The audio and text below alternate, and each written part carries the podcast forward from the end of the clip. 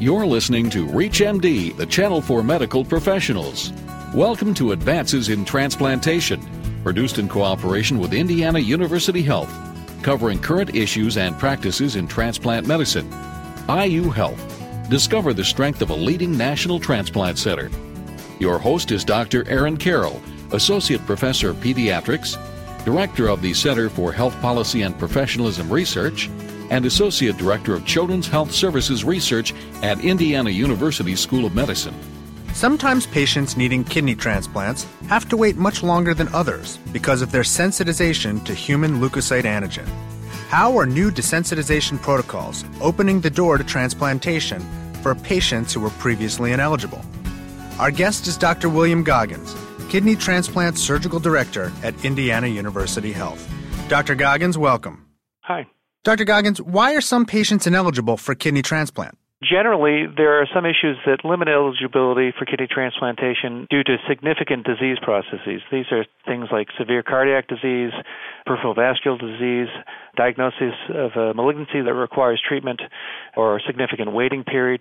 Other issues can include ongoing substance abuse issues and an unwillingness to take immunosuppression on a consistent basis. Additionally, there are other issues which are immunological issues which can make people ineligible for kidney transplantation, and these are related to preformed HLA antibodies. And people who have these antibodies to HLA are considered sensitized. And what does that mean exactly, if in a little more detail, to be a sensitized patient? Okay, well, our HLA system is made up of different markers on our cells, and everyone has a set of uh, six major markers, and there are many minor markers which make up our own genetic code. The HLA system helps our bodies fight off infections or, damages in cell replication by recognizing basically what is genetically our cells versus what is not our cells. HLA sensitization is when the body develops antibodies to these cell markers which are not part of our own genetic code but are attributed to other people. And this can happen from patients that receive blood transfusions or women who have had a pregnancy and uh, by prior transplants. How do you determine if a patient has anti HLA antibodies? Previously, we would do what's called a, a, panel reactive test where you'd get certain standard antigens directed to HLA and then you take the patient's serum and you would test it against these standard panels. And for example, there'd be 50 panels and if they uh, reacted to 40 of the panels then 40 out of 50 is 80% so they would be 80% PRA. Well now we have much more sensitive ways to check for anti-HLA antibodies and we can test the patient's blood for antibodies using flow cytometry with uh, single HLA antigen beads, and we can define specifically what patients have their antibodies directed toward, and it's a much more specific way of testing for antibodies now. Can you describe in more detail why some patients develop anti HLA antibodies? Sure. Patients who develop anti-HLA antibodies have been, by definition, sensitized to ha- have a sensitizing event. And what happens, for example, in a blood transfusion, the sensitizing event is the white cells that come along with the blood infusion, and this sets the body system off. It's not unlike being vaccinated to the flu or measles, mumps, and rubella. You get an agent that is introduced to the body, and the body recognizes this as being foreign tissue. So the body develops a immune response, so your body can't be damaged by this. And the immune response is made by developing antibodies directed at these specific cell markers. When a woman is pregnant, sometimes the blood from the fetus can cross into the circulation of the mom, and, this can cause the mom to recognize those antigens in the baby as being foreign to her, and she can develop antibodies. And then, in general, someone who's had a previous transplant that has failed, the body has recognized the different markers within the transplant and then have been basically immunized to that particular donor with all their genetic marking. How common is HLA sensitization among patients who are needing kidney transplantation? Approximately on the waiting list for a deceased donor, approximately about 30% of the patients have a HLA sensitization greater than 30%. And about half these are greater than 80% on the list. So this is a large number of individuals. There are approximately 100,000 people waiting for a kidney transplant, so you're looking at between 20 and 30,000 people on the list that are sensitized. And why is sensitization among patients with kidney failure an issue for transplantation? Sure. Well, if you look at the sensitization of patients on the waiting list and their time to transplant. The day we have some significant data from patients who were listed between 1999 and 2000. And if you look at patients during that time that point that were listed, for people with less than 10% HLA sensitization, the average wait for a kidney transplant was about 1,270 days or three and a half years. If you look at the next group of patients between uh, an HLA sensitization of 10 to 79 percent, the average wait time was 1,597 days, or almost four and a half years.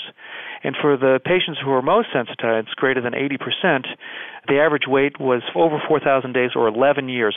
So the more sensitized a patient is, the longer they have to wait. And the reason why they have to wait longer is because they need a much more specific kidney that matches their own genetic identity compared to the regular population. If you're just joining us, you're listening to Advances in Transplantation on ReachMD, the channel for medical professionals. I'm your host, Dr. Aaron Carroll. Our guest is Dr. William Goggins, kidney transplant surgical director at Indiana University Health. We're discussing desensitization for kidney transplant patients.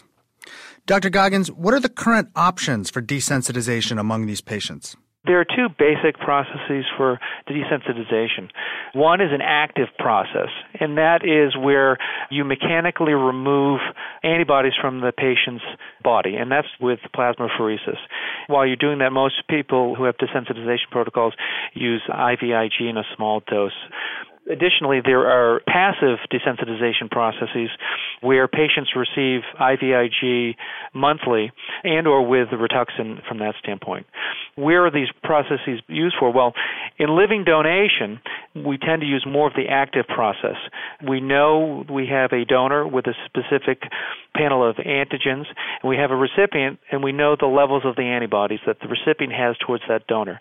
And we can actively remove those antibodies with and follow the decay of the antibodies till we get to a comfortable level where we feel as though we have a very high likelihood of getting through the transplant without a significant damage to the kidney. The passive desensitization is used more so for the deceased donor list, where we don't have a donor ready and available, and what we're trying to do is lower over time the recipient's antibody profile by giving them dosing of IVIG and or Rituxan. When you describe plasmapheresis, can you give us a little more detail about how that's actually done and why that's actually an active mechanism? The plasmapheresis machine is almost identical to the dialysis machine, but they use different filters. And so the plasmapheresis machine is specifically taking out proteins out of the body.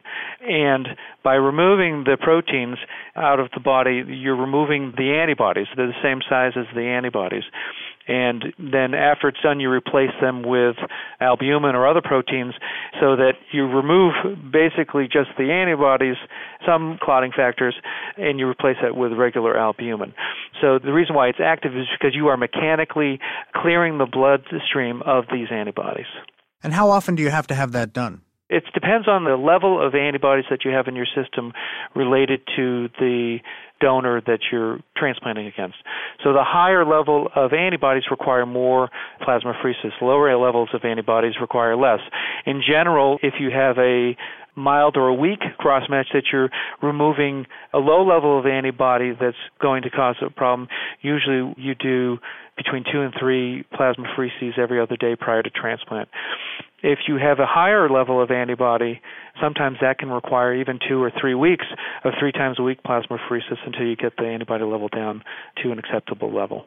Does one of these options take less or more time than the other? to get to acceptable levels? Well, you can imagine that the active process where you're you're mechanically removing the antibody is relatively quick. You can see a, sharp reduction of the antibodies very quickly with each run of plasmapheresis. In the passive desensitization, you're using the body's mechanisms to downregulate antibody production and to decrease your antibody response.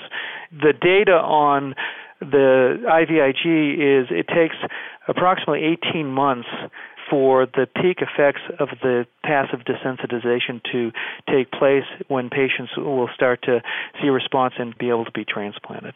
What are some of the risks or potential downsides to desensitization? For plasmapheresis, there's not much in the way of downside. It's usually very well tolerated, both active and passive desensitization. Sometimes with the fluid shifts or whatever, you can get some nausea. The most common side effect for IVIG is a headache. The largest impediment to implementing desensitization is the cost associated with this. And in order to go ahead with desensitization, we have to get approval from either the patient's insurance or from Medicare so that we can use these protocols with patients to help them get transplanted. And how much do they cost to do? It depends how much you have to plasmapherese them and go ahead with it. It's a wide variety, but you know the costs are recouped on the other side when they're transplanted and you're not paying for dialysis. It's hard to say exactly what it would be from that standpoint, but it can get rather expensive. That's one of the reasons why you have to get it approved ahead of time, or they see a big bill and they're going to balk, and then you don't want the patient to have to see this, or your healthcare system would have to you know, find a way to help through that.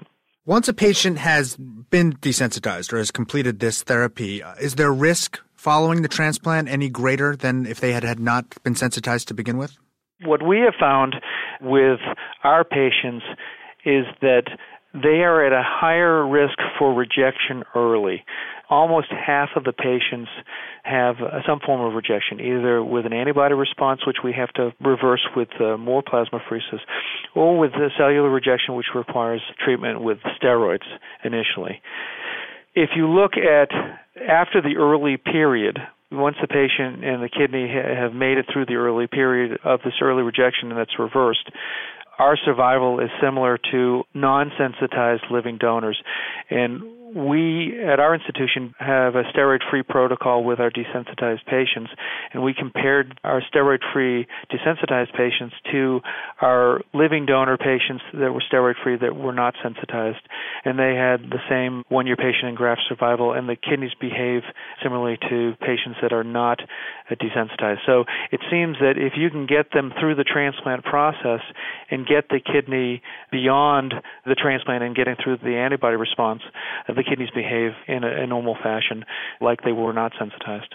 And is desensitization any different depending upon whether a patient is receiving a donor from a living or a deceased donor? Usually, the patients that receive a kidney from a deceased donor are usually desensitized with IVIG and/or Rituxan at an earlier period. And many times, those patients, when they finally come to transplant, do not have any anti-donor antibody directed to that specific donor. The reason why is the strategy for passive desensitization is you're downregulating the body's response so you have less uh, antibodies present at the time of transplant and that opens you up to more donors. And so by decreasing the antibodies within the system you have more potential donors that the patient can have and you're decreasing waiting time. For living donors mainly it depends on the type of cross match and how high the levels of the antibodies are. If we're dealing with a low level of antibody we will sometimes just give IVIG alone prior to transplant transplant. If we're dealing with a higher level of antibodies, then we actively desensitize with plasmapheresis and IVIG. For living donors, it depends on the specific antibody level itself, on which strategy we employ. Do you see any changes or improvements in the way we do desensitization in the future? One of the improvements that we've seen in the last few years is with the single antigen HLA beads in the flow cytometry, we are getting much better data as to our antibody levels and also different types of antibodies and how they affect the body. And so we have been able to tailor our desensitization much easier due to different patient variabilities than we were previously.